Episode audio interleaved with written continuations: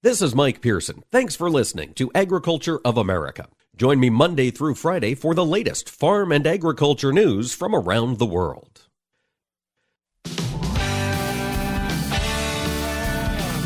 Informing America's farmers and ranchers. This is AOA, produced by the American Ag Radio Network. Now, here's your host, Mike Pearson. Hello, ladies and gentlemen. Thank you for tuning in to AOA here on this Monday, June 20th. Folks, it is Juneteenth. If you have forgotten, today is the first year that we're celebrating this as an official federal holiday. So, as a reminder, the ag commodities are closed today. There's no trading until the market opens up for the evening session. And of course, a lot of banks and government offices are also closed today. So, if you're running around through town getting some errands done, keep that in mind. We are going to talk markets, however. Several other commodities are trading, notably energies. Darin Newsom of Newsom Analysis will join us in just a minute. Then, in the second segment, we're going to be checking in with John Baranick of DTN Weather. Continue to see summer heat up. That drives thunderstorms, that drives moisture, and all those things can move the markets. John will share with us what to anticipate this week. And in segment three, we're going to get another update from DC from our friend Jacqui Fatka over at Farm Progress. But let's kick it off with Darin Newsom, Newsom Analysis. Darin, crude oil has seen quite a sell off. That August contract, West Texas Intermediate, was trading at 120 just a short three trading days ago. Now we're down sub 110. Darin, what's going on in the crude oil markets? Yeah, good morning, Mike. Yeah, it's it's it's an interesting thing. I mean, fundamentally, the market hasn't changed at all. We we still see incredibly bullish fundamentals in uh, in, in the in crude oil, gasoline, distillates, uh, you name it. Uh, but we've got some we've got some investment selling going on, and we if we, if we look at the latest CFTC commitment to traders reports, and I like to look at the legacy futures only. It's really the only one that matters uh, because it just shows the futures contracts and how they and, and they've changed positions. They, they decreased their their position by 25,000 contracts or so, and this was as of a week ago Tuesday. And so then we saw a lot of selling again to close out the week. So I'm anticipating this group to continue to sell. Why? Not fun. It is not tied to fundamentals. And even though I always say fundamentals win in the end, what we've got going on here is more of a, an overall investment scare. We know what's going on in, in the in the U.S. Uh, stock indexes and the global stock indexes, and this is weighing on commodities across the board, investments across the board. And we certainly saw it play out in crude oil last week. We also have you know the administration uh, basically demanding uh, more uh, gasoline and uh, and distillates be made. But but if we think about that, that's not bearish for crude oil. That means we're going to use more crude oil. So that would actually be bullish crude oil. I think probably one of the most interesting interesting aspects of this market is that from both sides of the aisle, from both sides of the aisle recently, we're hearing talk that everyone wants to have the energy complex or the energy industry nationalized these days. Makes no sense whatsoever. We're seeing a normal business cycle, normal economic cycle, which includes inflation, and we'll just have to see how this plays out. But right now, looks to be a lot of investment selling. All right, Darin. and that kind of I think tees up the next question. You touched on the very bullish fundamentals that exist for this industry. Of course, mm-hmm. we know what the capacity is like out there, and it's it's just not enough. But I'm curious the flip side of that, the demand fundamentals. Are these elevated prices yeah. starting to eat into demand destruction? No, I mean, everyone you, you hear reports you know, consumers are backing away, this, that, and everything else. But then you go out on the roads. You go on. You, you just, you know, you were talking about people being out and about today in, in the town, cities, whatever it might be. You go out in any city, any town, and all of the streets, all of the roads are packed. You go out on the highway, highways, interstates are packed. Travel is at pre-pandemic levels. You, you, you know, we've got we've got air flight uh, you know, bookings hitting hitting record highs demand is not going down. Demand is going up. And so this is a very simple supply demand situation. Why are prices so high? Because demand has not peaked. We've not reached that pain point, that tipping point that starts to bring everything down again. Will we? Most likely at some point. But then all of a sudden, again, both sides of the aisle, you get these arguments. Oh, the economy is either great or it's terrible. Everyone wants to say it's a terrible economy. It's going to crash. It's going to crash. Demand continues to go up. Spending continues to be there. Not seeing all of the all of the signs of worry that so many are until we hit that pain point. We just haven't reached it yet. All right, Darin. Well, I'm curious because agriculture, of course, uses a lot of diesel fuel, but as we get closer to harvest for an industry that is going to re- require a lot of natural gas. Looking at that market, Darin, and of course, natural gas is a crazy market to look at. Have we peaked? was that eight and change that we saw last week, 10 days ago, was that the high we're going to see for the summer in natty gas? I'm going to say that was the high for that day. Uh, because other than that, I'm not making any projections on natural gas. From a purely technical point of view, if I were to look at this, at just take the name off of it, not you know worrying about who it is or what it is or anything like that, and I see, okay, we hit a high of 966, and now we're below. Now we're now we're almost three dollars below that. What I say, yeah, this market looks like it's peaked. Sure, absolutely.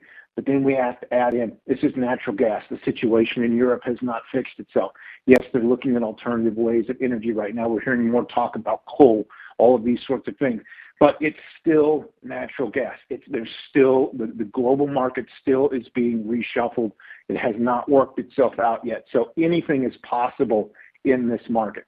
Technically, looks like it's topped. Fundamentally, I don't think we can make that argument yet. All right, I think it's a fair breakdown of that market. Darin, you touched on the CFTC numbers that were released here last week. Mm-hmm. Are we seeing more money flow into commodities to combat inflation? Has that started to ramp up? No, we're actually seeing it pull out. Again, uh, this is more. This has more to do with uh, the idea that you know there's this concern over global investments as a whole. Plus, you know, central banks across across the world, you know, around the world, are all taking the same approach right now, and they're starting to raise interest rates to battle to battle uh, inflation. This is where things get interesting. Again, this is all part of the normal economic cycle. But what gets interesting here is investment money should still flow to markets that have bullish fundamentals, not just you know not just commodities that are going up because the commodity sector as general in general is rallying. They look for those markets with bullish fundamentals. We still have corn. We still have soybeans. cattle, no. Hogs, kind of on the fence on that one.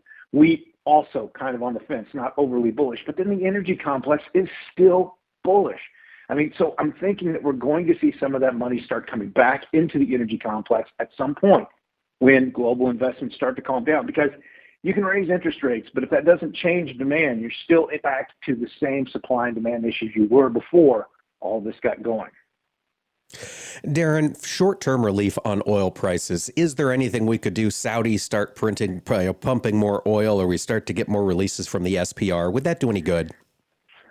Well, the easiest way to control prices and, and to change the situation is to turn it over to USDA and let it start making up fictitious uh, production numbers, which is what they do in agriculture to control, you know, control rallies like this. Other than that, there's probably not much we can do we're not, we, we can't force OPEC to pump more oil. They've already said they're going to. They weren't even meeting their previous uh, their previous uh, production uh, quotas, so it's unlikely they're going to do much. As far as pulling from strategic reserves, that's finite set. It's only going to have so much effect. Absolutely, it will. Always appreciate our conversations with Darin Newsom. Darin of Darin Newsom Analysis, thanks for joining us today. Thanks for having me on again, Mike. And folks, stick around. We'll talk weather with John Baranick of DTN here when AOA returns.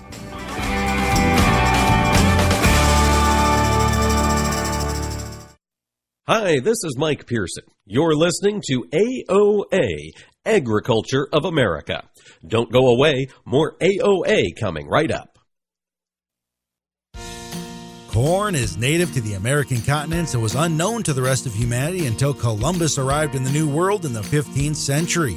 It took less than 100 years after Columbus's discovery for corn to be introduced to farmers in Asia, Africa, Europe, and the Pacific Islands. After wheat and rice, corn is the third most cultivated crop in the world. The four nations that purchase the most corn from the United States are Mexico and Colombia, who use it as a food ingredient, and Japan and South Korea, who buy it mainly for animal feed.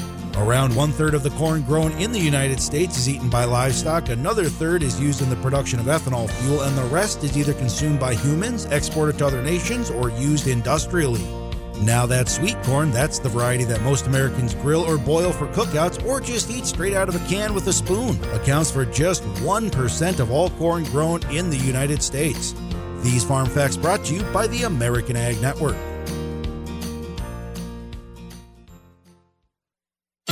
Soil, the final frontier. These are the voyages of the Soil Ship Enterprise to explore soil life, to boldly grow where cover crops have never grown before. Farmer's Log, soil date 31655.4. We've come across some strange but incredibly helpful life forms. We didn't have to travel far to find them, but these organisms have proven invaluable on our trip through the solar system. They help feed us by nourishing and protecting our crops. They've built our soil structure to make it more resilient to the harsh weather we encounter. Our sensors indicate they're even helping us store carbon that plants take out of the atmosphere and put it back into the soil. Guess you can say our living and life giving soil is the best thing to cling on to. Um, sorry. That's soil fleet humor. Visit your local USDA Natural Resources Conservation Service office today and learn more about the basics and benefits of soil health. This message brought to you by USDA and this radio station. I'll take dig a little, learn a lot for 30 bushels. Soft and crumbly.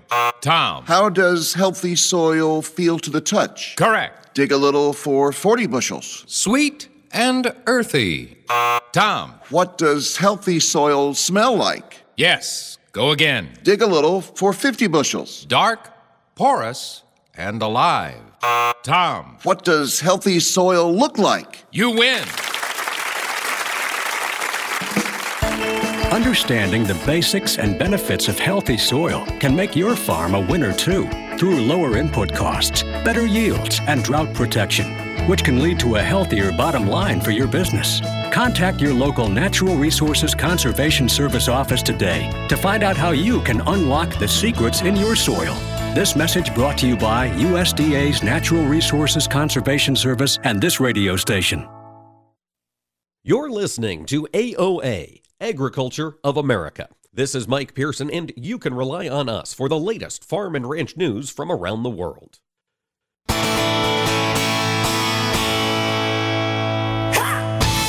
Keeping America's farmers and ranchers informed on AOA. Now back to Mike Pearson.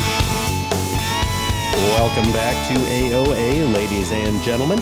It's time to take a look at the skies with our friend John Baranick of DTN Weather. John, thanks so much for joining us here on this Monday. Yeah, good to be with you, Mike. Thanks for having me on. You know, it is summer, John. Of course, well, I guess it's officially summer tomorrow on the 21st, but it is getting hot across the country once again. What do you see in store for us here across the U.S. today? Yeah, definitely. It has been getting hot here, uh, and we've got another hot one, hot week really for most of us here across uh, the country's growing regions. Uh, what we've seen over the last 10 days or so is really this big bubble of high high pressure across the middle of the country uh, that's providing all the heat and uh, increasing the humidity across much of the country as well. And uh, and a, a really a, trough off the west coast, and another one off the east coast. That really hasn't changed. What we've seen is um, this western trough kind of right over the top of that ridge and uh, move into the East Coast and kind of replace that one and kind of have this recycling pattern going on. We still got that going on here uh, this week, so still pretty hot. We've got a couple of fronts moving through as those western troughs move through. Um, one's going to be a little bit stronger here this weekend. Uh, we get a, a, better shot of colder air uh, moving through more of the country here this week, this weekend into early next week. So um, until we get to that point, though, it looks like it's going to be pretty hot for much of the country. Uh, we've got temperatures uh, close to 100 degrees all the way as far north as kind of Minnesota and Wisconsin, and uh, uh, you know, some hotter temperatures kind of moving in behind a, a front midweek. Um, and until we get to that weekend uh, frontal boundary, that'll kind of cool things off. All right, John, heat is here, and I understand NOAA released their 30 and 90 day extended forecast here this past week, and it sounds like they think this heat might be sticking around for a while. Do you agree? For the most part, uh, we do. Um, we've got some cell changes from what the, the Weather Service is, is putting out there, but for the most part, I mean, if you look at uh, the month of July and August, uh, I think what we'll see is kind of you know, it won't be exactly like last year, but something similar to last year. So last year we had this ridge that I just talked about, kind of parked over the plains and the Rockies, um, basically from June all the way to mid-August. Uh, we might see something similar here uh, this year, where we get that kind of, you know, I'm, I told, talked about it kind of over the middle of the country. We're probably going to see that kind of regress again back towards uh, the Western Plains and the Rockies here going into July. So July should kind of follow something similar to what we saw last summer in July. Um, but you know there are differences with between every year, even if the pattern looks the same. I think one thing that we're kind of seeing here this year that's different from last year was last year's rich was just completely dominant and went all the way up through the Canadian prairies. I think this year it's going to be a little bit on, the weaker side. So we'll have opportunities for for some more um, troughs and systems to move through the country this year than we did last year. Um, but I, I don't think it's going to really matter in terms of precipitation too much, uh, especially for those areas kind of out in the western corn belt. I think we're still headed towards some drier conditions here for the months of both July and August too. So, um, you know, I think uh, a lot, a lot of uh, the, the, talk here um, at, at, the National Weather Service and their longer range is some uh, more frequent precipitation events that might end up things towards normal. I'd lean a little bit on the drier side for, for some of those areas up there in the northwest. And as we think about the dryness, John, I pulled up last week's drought monitor. This is the one that was valid on the 14th, so just about seven days ago here for our listeners. And we've seen some real improvement in that drought monitor north and east of the Missouri River through the Dakotas into Minnesota. But boy, south and west of the Missouri and even up through northwest Iowa, that dryness is starting to get intense. Do you see any relief for those folks here in the short term, say the 10 day outlook? Yeah, in the short term, we've got a couple fronts coming through, so they've got opportunities. Now, unfortunately, it's with thunderstorms and clusters, and we all know how thunderstorms work. You know, you can see them on the radar. They look like they're going to hit you, and they end up just completely missing you, or you only get a few sprinkles out of it. So uh, there's going to be some haves and have-nots for sure. Um, if, if some of those people are lucky that out, are out there in the drought areas, uh, they'll, they'll pick up uh, some decent rainfall out of these couple of, fronts and move through. But you know, there's going to be, I, I think, a lot more areas that get missed uh, that are in drought than than those that get hit. A lot of the areas that that look like they'll get hit better are actually where we don't have drought. So right around Minnesota and then through the eastern corn belt as well. And that eastern corn belt, of course, you mentioned they're not seeing drought. They are, for the most part, fairly fairly sitting well with uh, with moisture uh, quantities around the area. Is that going to be a theme? Are we going to see this haves on the eastern corn belt and the have-nots on the western corn belt with moisture as this situation you've described starts to set up? Yeah, I don't know if that's going to be like completely the case like it was last year. I mean, last year it was almost you could almost have a, a dividing line uh, right in the middle of the Corn Belt, where the West was just terrible and the East was was was fantastic. I think this year we're going to be a little bit more um, regional and patchy with that, but I think the overall theme is probably still the same as that. So areas out in the east, we could have some areas that um, uh, that dry up and have some and some poor conditions out there. In the west, we might have some areas that do just fine. Um, so I don't think we'll see that just stark contrast we had uh, last year. But I think on the on on average, if you go west to east across the Corn Belt, you'll see improving conditions here, um, or or better conditions across the east than you would across the west overall. All right, John. And as we get into summer, of course, the tropics start to heat up as well. What are you seeing developing down in the Gulf of Mexico? Is, is that water temperature warm enough to really get some things fired up? Well, it really is. If they can, uh, if they would were able to get the right conditions down there, uh, you get one of these things coming off of, of Africa, move all the way across the Atlantic Ocean out into the Caribbean and into the Gulf of Mexico. Uh, and the waters there are not going to be an issue. Um, one thing that is an issue under this current kind of upper level pattern we have is what's called shear. Now, shear is actually a really good thing for thunderstorm development but not a good thing for hurricanes and tropical systems. So um, the shear that's been going on across the Gulf of Mexico has just been ripping apart uh, potential systems that uh, that are moving through. So they haven't had a real opportunity yet to to really get uh, anything going. We continue to see that shear be kind of intense um, going into the, the last half of June and July as well. Um, you know, there's other things that that occur that kind of impact the potential for for some uh, tropical development here in the in the Gulf of Mexico and in, and in the Atlantic, um, but we're not seeing anything that's really uh, conducive for that sort of development here um, for probably the next 30 days. I'd have to talk with my longer range guys to see if they've seen anything kind of beyond the middle of, of July. But really, we haven't really seen anything for the next 30 days or so. John, that was a fascinating point you just made about shear helping thunderstorms but hindering hurricane development. For those of us who aren't in the meteorology industry, can you tell us what you mean by shear? What is it and how does it form? Yeah, good point. Sorry. So yeah, um, really, shear is basically a change in height when in terms of wind speed and or direction. And um, in the middle of the country, that helps keep thunderstorms moving uh, across. Those are that's what causes uh, thunderstorms to organize and um, you know not be able to collapse on themselves.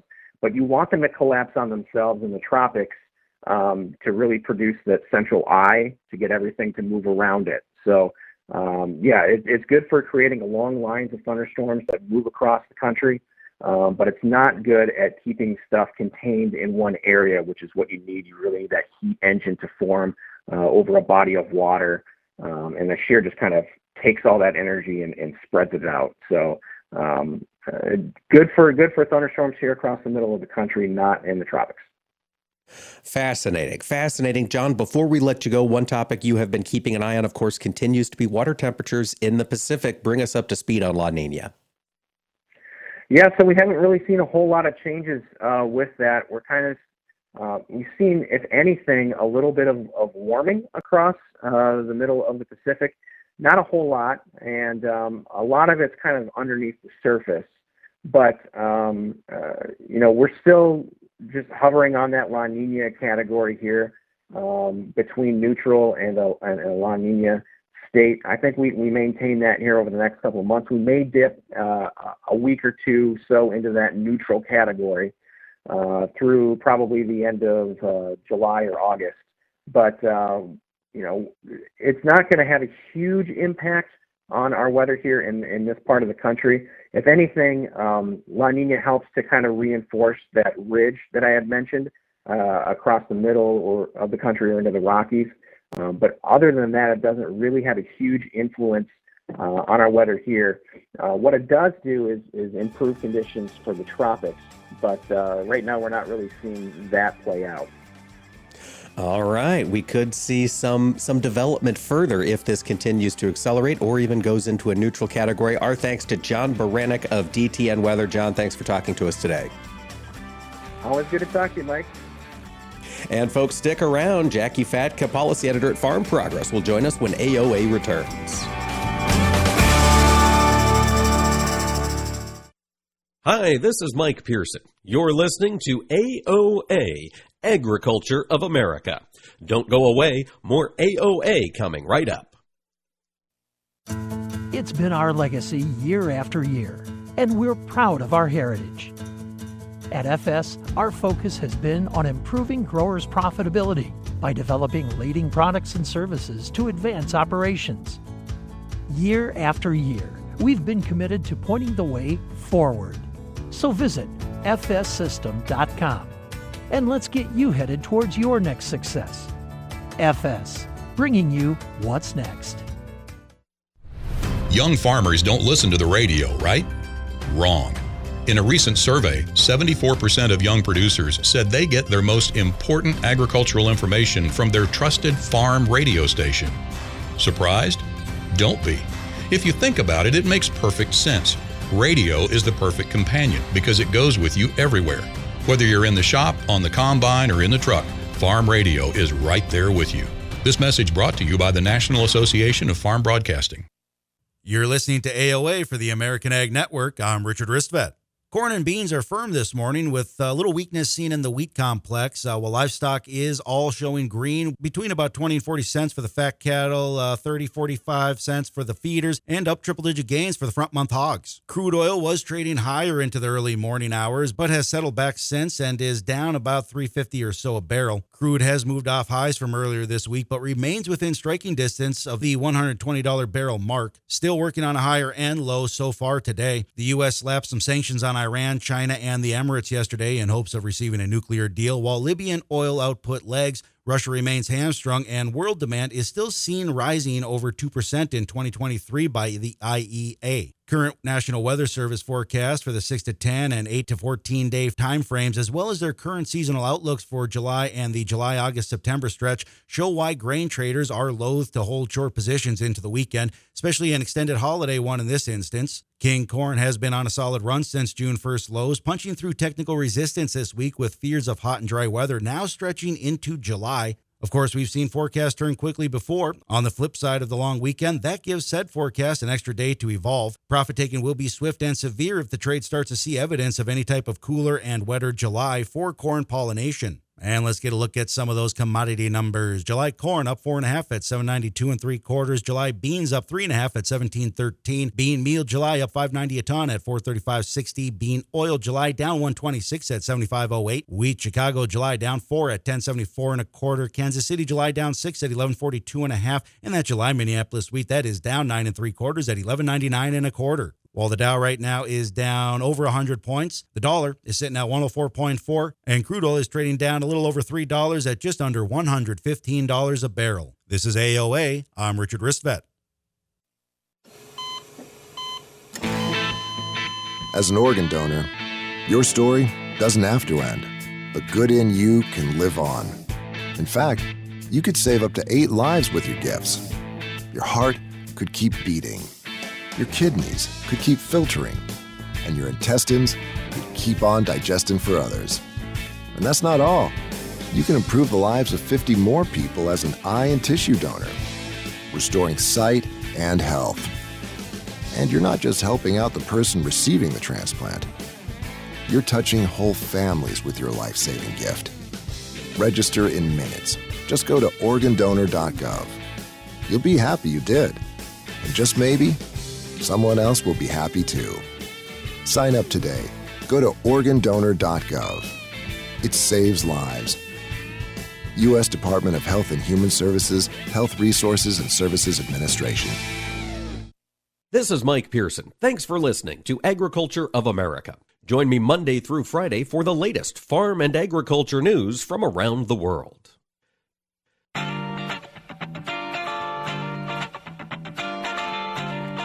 Information farmers and ranchers need to know. AOA. Now back to Mike Pearson. Well, folks, thanks for joining us here on AOA today. We have been talking a lot, folks, lately about Washington, D.C., because agriculture right now is the focus of so much action happening in Washington, D.C. And in fact, what's kind of neat to hear this summer is these actions aren't just happening in the Capitol. Senators and congresspeople are getting out on the road, getting down to meet with farmers, meet with stakeholders throughout the country. And we saw that happen last Friday as the Senate Ag Committee went down to Arkansas. Joining me today to talk about it is our friend Jacqui Fatka, the policy editor over at Farm Progress. Jacqui, thanks for joining us today. Always great to visit with you, Mike. Let's talk about what happened on Friday down in Arkansas. Senate Ag Committee took a trip. You know, yeah, this is the second field farm bill hearing that the Senate Ag Committee has uh, hosted. And actually, you know, a few weeks, actually, at the end of April, it was uh, in Senator Stabenow's home district in Michigan State University. And then this was uh, Senator Boozman, the ranking Republican member uh, in Arkansas and Jonesboro last week. So, yeah, a lot of the same uh, similar topics were, were brought up. You know, there's a lot of discussion about improving title one programs the importance of crop insurance. But you know when you look to the south there's obviously not a lot of rice producers in michigan but you know rice and cotton producers were on the panel of producers who were there in the south. And you know rice producers are actually really struggling. Uh, they are not having the similar pattern where a lot of commodities have seen higher prices that have been uh, paired with these higher input costs. But unfortunately rice producers are not seeing those higher commodity prices to deal with those higher input costs because they are dealing with some of those same high diesel, high fertilizer, high input costs that they haven't been able to offset with higher commodity prices. So that was a common message that you heard uh, from rice producers. Almost two thirds of rice producers are not going to be profitable this year. So you know where could they change the farm bill program to adjust for for that? You know we've talked here about maybe trying to figure out a way to increase the uh, the reference price for soybean producers. Obviously, that's something that impacts everybody. But soybean producers, after we saw the China trade war and and then also kind of a big drop in prices, they did not actually get a lot of payments through the last Farm Bill program. So, how do you adjust things to continue to provide that safety net? So, at the end of the day, you can continue to have producers domestically producing our food. And I think that was obviously all the commodity groups said that. You know, we also talked, you know, there was also talk about the conservation programs, importance of that, as well as broadband and the role of USDA to to provide some funds to to build up and support rural American needs, not just the producer payments that we often talk about within the Farm Bill. That makes a lot of sense, Jacqui. And I know we're still just getting started on these farm bill discussions, but as I think about the farm bills and their passage, they tend to fall into two categories. There are transformational farm bills that rewrite whole sectors, and then there seem to be tune up farm bills that just kind of fine tune what we've got already. As you think out to 2023, do you have a sense? Is this going to be more of a tune up discussion of the farm bill in Washington? I do. I definitely think it's going to be a tune-up, but you know, something that Senator Boozman said, and, and rightly so. You know, we we have a different situation as we head into this this next farm bill. Uh, you know, as you look at coming out of the pandemic, as you look at what we could see with inflation, as you look at what you know now serious concerns about maybe heading into a recession. You talk about the war in Europe, so a lot of new added uncertainties that we have as we go into this next farm bill.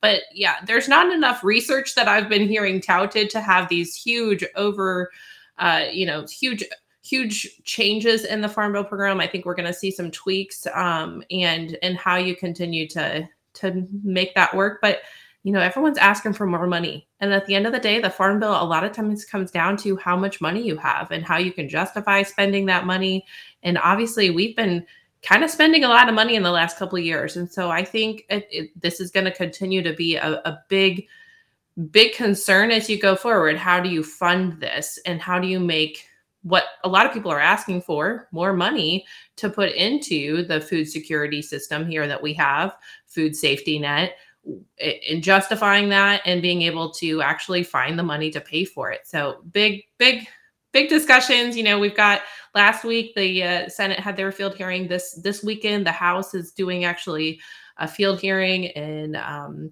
in Arizona, I believe, and then they've got another one coming up in California. So we're going to see more of these uh, farm bill field hearings out and about. There's also a dairy one that's reviewing the dairy the dairy industries, uh, you know, the farm bill impact on the dairy industry this week in DC and, and the House Ag. So lots of lots of focus on the farm bill as we look at what's worked, what hasn't, and have some time to kind of flesh out what changes might be coming. And of course, the biggest determinant of what might be in the Farm Bill will come after the midterm elections, don't you think, Jacqui, when we see who is in power in D.C.? Oh, yeah, definitely. And, you know, a couple weeks ago, we had the nutrition oversight hearing in the House Ag. And I think we began to see that if we see Republicans in control in the House, which is a very legitimate possibility, uh, you could you could see that that fight kind of resurface from what we had in the last farm bill which was trying to find some of that money from maybe making changes to the snap program the food the uh, food stamps is what we used to call them but it's now snap. And so i think definitely how the elections pair uh, fair will will impact the priorities of of the members that are in that in that leading position of writing the farm bill all right, Jacqui, let's take a step away from Congress and go over to the regulatory agencies in D.C., specifically the EPA. I understand they've issued their final Endangered Species Act evaluations for nic- neonicotinoid insecticides. What did they change? Uh, you know, unfortunately, this is something that everybody I don't think wanted to go the way that that we we did end up seeing it. Um, EPA is is is charged with trying to protect the environment, but also being able to provide approvals for some of the things that producers use for crop protection. Uh, you you mentioned uh, the word I hate saying, neonicotinoids, uh, and being able to uh, have access to that. Well, this new report that they came out actually said almost two thirds of endangered species are impacted by neonicotinoids. And so this is actually something that a lot of the ag groups had been concerned when they saw the draft because they felt EPA was not using current up to date data. So, you know, obviously, if you're using three times what a farmer would actually put on ground, it, it may actually be uh, impacting to those species. But if you're using what what the farmers are saying that they're actually applying they don't feel that that it was a concern or a risk to those animals and so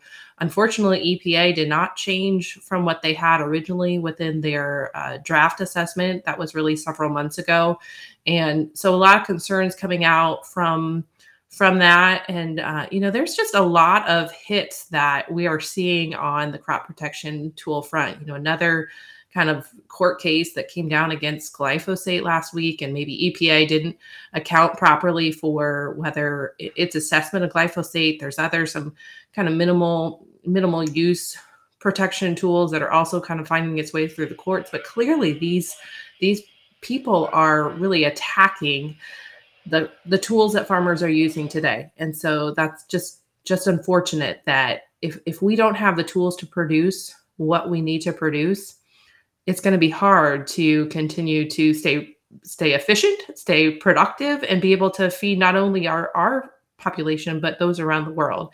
And it's just really an attack I, I, from a lot of these environmental groups and some of the court cases. And I know I know we've got a good friend at EPA, Rod Snyder, the ag advisor, but there is a lot of challenges that EPA is is kind of throwing at farmers these days.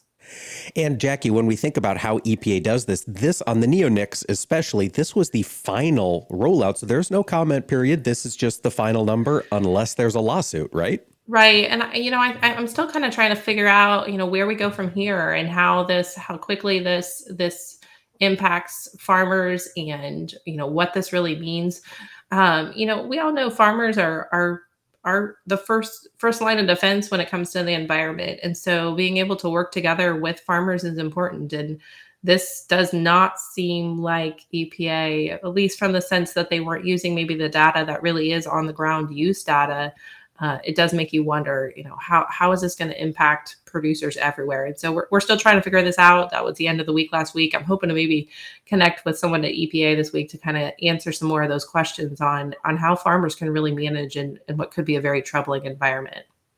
Well, Jacqui, farmers also need fertilizer. I understand last week several testified in front of the International Trade Commission about that need and the price. What they say? Yeah, you know, we've had so much discussion about these tariffs. Um, you know, this comes after the CF Industries had filed a petition with the International Trade Commission in late 2021 asking that the commission put tariffs on the uh, UAN, the urea ammonium nitrate uh, imports from Russia and Trinidad and Tobago.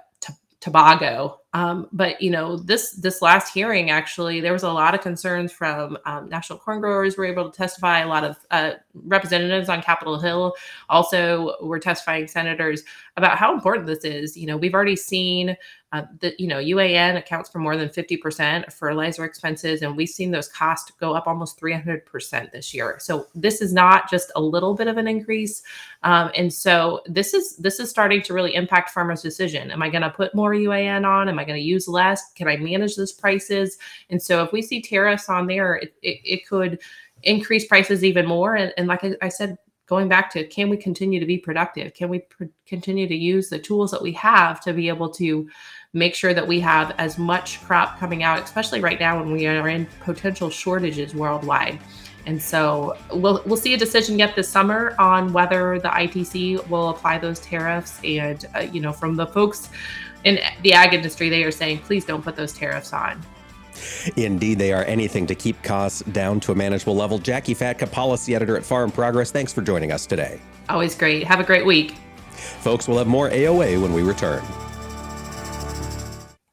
Hi, this is Mike Pearson. You're listening to AOA, Agriculture of America. Don't go away, more AOA coming right up. Hey, Dad, your prescription will be ready in just a minute. Hey, Dad. Your laundry will be ready in just a minute. Dad, your lunch will be ready in just a minute. Hey, honey, why don't you take a minute? When you help care for a loved one, you give them as much time as you can, making sure they're safe and comfortable. But it's just as important that you take some time for yourself. At AARP, we can help with information and useful tips on how you can maintain a healthy life balance care for your own physical and mental well being, and manage the challenges of caring for a loved one. Because the better care you take of yourself, the better care you can provide for your loved one. Thanks, Dad. Thank you. You're there for them. We're here for you. Find free care guides to support you and your loved one at aarp.org/caregiving. That's aarp.org/caregiving. A public service announcement brought to you by AARP and the Ad Council. Through the years, you've really kept up with the times. You're on social media. Like, like, dislike, block. Maintained your health. 10,000 steps. I'm a beast. You even programmed your own smart home. In 10 minutes, remind me that I'm a genius. In 10 minutes, I'll remind you that you're a genius. If you can do all that, you can definitely save for retirement. Just go to aceyourretirement.org, a free online tool sponsored by AARP that can help you get on track with your retirement savings no matter your age. At aceyourretirement.org, you'll meet Avo, the friendly digital retirement coach, and in just three minutes, get personalized recommendations to help boost your retirement savings. They're easy to understand and work with your lifestyle. It's quick, easy, and free. Plus, it's brought to you by AARP, so you know they got your back. You are a genius. Take charge of your retirement. Go to aceyourretirement.org now. That's aceyourretirement.org. A message from AARP and the Ad Council. Hi, I'm Secretary Tom Vilsack.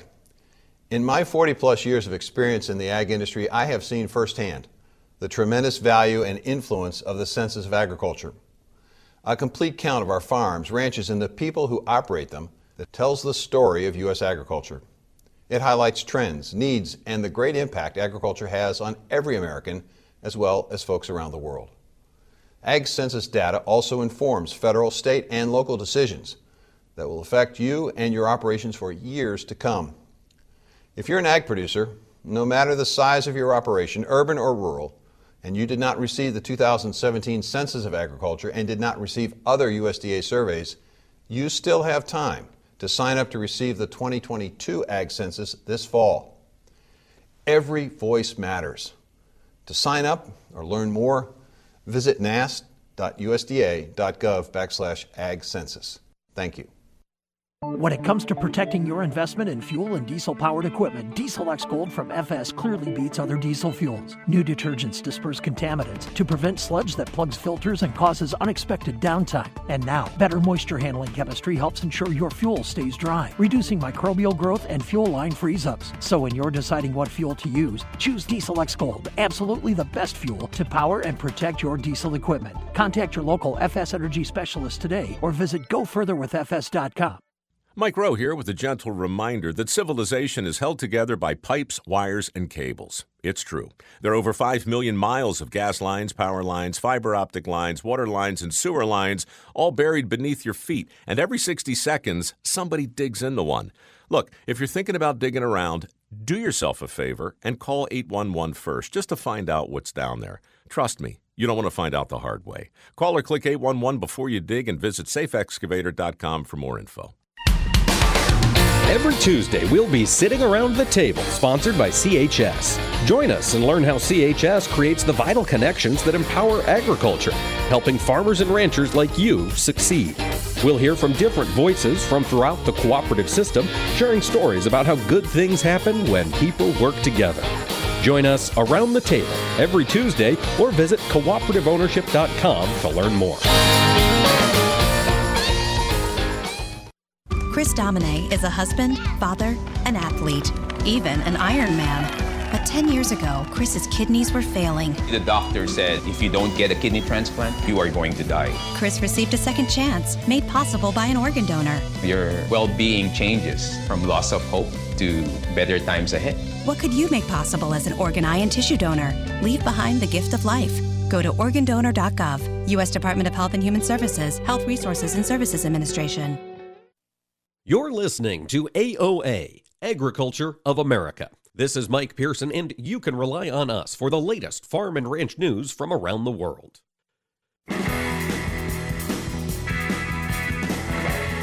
Information farmers and ranchers need to know.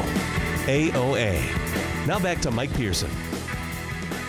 Well, folks, thanks for tuning in to AOA today. You know, we just spoke with Jacqui Fatka there about the tariff discussions happening at the International Trade Commission in Washington, D.C., and the testimony that uh, they heard last week from growers who would see this fertilizer tariff impact their bottom lines. And I wanted to make sure everybody was aware that the comment period for this tariff, these tariffs go into effect, um, was extended. Uh, previously, this uh, this comment period was expected to end last Wednesday. However, because it is such an issue of uh, of concern to America's growers and producers, the USDA has extended this comment period until July 15th. So if you'd like to log on, make sure your voice is heard with regard to tariffs in the fertilizer system, you can visit federalregister.gov. That's the place every law is posted, folks. Bookmark that on your your browser if you want some good bedtime reading material. Um, but if you get on that website, federalregister.gov, and you search for access to fertilizer, competition, and supply chain concerns. That'll take you right to the page. You can click to submit a formal comment and let them know how higher priced fertilizer would impact your operation. That is there, and I will also post that up on our show Twitter page. You can find us at AOA underscore talk show. And I mentioned that Twitter page because I want to circle back to a conversation we had on the show on Friday. I spoke with David McNeil, the director of climate risk over at Sustainable Fitch, the ratings agency based in London. And we were talking about climate risk and how investors are using climate change and ESG concerns to manage their investment. And he talked about the size of investors that are in this category $2.3 trillion under investment in the ESG space, the carbon space, the climate space, very broadly. And I got comments from uh, from several of our listeners. Love to hear from you folks. And they were saying, "Well, what's the pushback coming against this ESG climate investment?" And so I did some looking, and in fact, there is quite a bit of pushback. In fact, it was announced on Thursday that West Virginia is going to boycott six leading finance firms because they are opposed to fossil fuel lending. Uh, the West Virginia State Treasury has announced that in 45 days they are going to place these six firms on their blacklist. These companies will not be allowed to do any business through a contract with the state. Um, this would be BlackRock, Wells Fargo, JP Morgan Chase, Morgan Stanley, Goldman Sachs, and US Bank. As of right now, West Virginia has put in requests to those companies asking them to prove that they are not turning their back on traditional energy. If they do not prove it, to a sufficient amount to uh, Treasury Secretary Moore there in West Virginia in 45 days, those six countries would not be allowed to enter any more, any more contracts with the state. Now, this is not a solo West Virginia deal. This is being pursued by a 15 state coalition that was put together with West Virginia as the leader. Remember, West Virginia is very, very concerned about coal financing. These six financial firms have made comments about backing away from investing in the energy space. They've made comments about getting away from those investments that release a lot of GHGs, greenhouse greenhouse gases, and carbon coal, of course, would be one of them. And West Virginia is saying, hey, we need this coal in the environment. We need this coal in the economy. Germany is going to crank back up their coal fired power plants, they announced earlier this week. So, this is an important issue for them. So, that's the pushback we're seeing on the state side. And then there is also pushback coming from the investment community itself. It was announced that the SEC, Security and Exchange Commission, is going to be investigating Goldman Sachs ESG, that environment, sustainability, and governance based mutual fund. Uh, the SEC is concerned that perhaps the definitions being used in this space aren't always uh, uh, held held to term, and we're seeing some of the other announcements and uh, requirements for representing an investment as ESG compliant maybe is fungible. It's not quite as solid as the folks at the SEC would like, so they are going to begin auditing and investing exactly how these investments are being. Uh, excuse me, investigate how these investments are being made with regard to clean energy or ESG. Goldman Sachs has four funds that specifically invest in that category, and those are the four that will be under fire. So not only are we seeing the states sort of push back, I suppose, in their own interest against these uh, investor led proposals. We're also seeing the SEC try to find ways to crack down. In other news, folks, last week I talked about Brazil potentially looking to sell their state-owned state-owned oil company Petrobras. Um, that was pitched by Brazilian President Jair Bolsonaro. He has been frustrated at the way Petrobras has been managing gasoline prices in the country. They have had to raise prices, and just like here, it's not terribly politically popular when oil prices go up. And of course, in this country, uh, you know, President Biden gets to blame the oil refineries or the Saudis or whoever because the US government doesn't own the oil product uh, production apparatus. Well, that's different. In Brazil, the government owns Petrobras, so when the Brazilian consumer sees their prices rising, effectively, to them, it's the government raising prices. And that does not look great for a president. So Bolsonaro has pushed for them to lower the prices.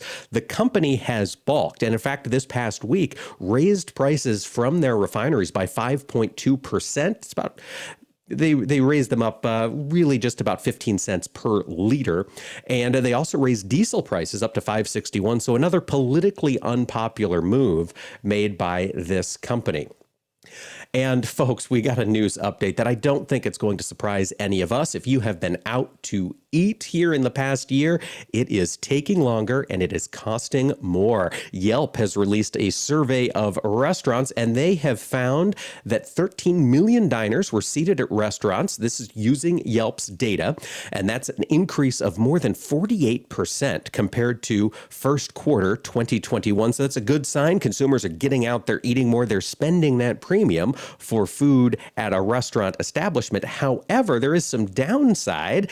Complaints over short staffed restaurants and long waits were up 221% year over year, folks. So if you're planning to go out there, and enjoy a fine steak at a great establishment, be prepared to pay a little bit more and to maybe wait a little bit longer. Still trying to work through these supply chains throughout the world of restaurants. Folks, tune in tomorrow. We're going to be talking with our friends at Agroxane and we'll be checking in with GT Glenn Thompson of the uh, House Ag Committee. Don't miss the show on Tuesday for more AOA.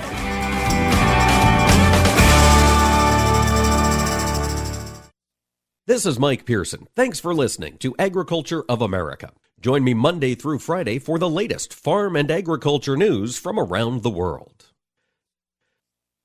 It's been said that when someone you love has Parkinson's, you have Parkinson's. The Parkinson's Foundation knows that the disease doesn't just affect the diagnosed, it affects everyone who supports and helps care for them. If you or someone you know is living with Parkinson's, a neurological disease that affects movement, we understand that it can be difficult to know where to find help. If you have questions, the Parkinson's Foundation has answers. Answers for everyone in the fight. We can help you understand the disease, help you find expert care and local support, give you tips for living a better life, and share the latest research. Find your answers and join us in the fight against Parkinson's. To learn more, please go to parkinson.org or call 1 800 473 4636. That's 1 800 473 4636. The Parkinson's Foundation. Better, Better lives, together.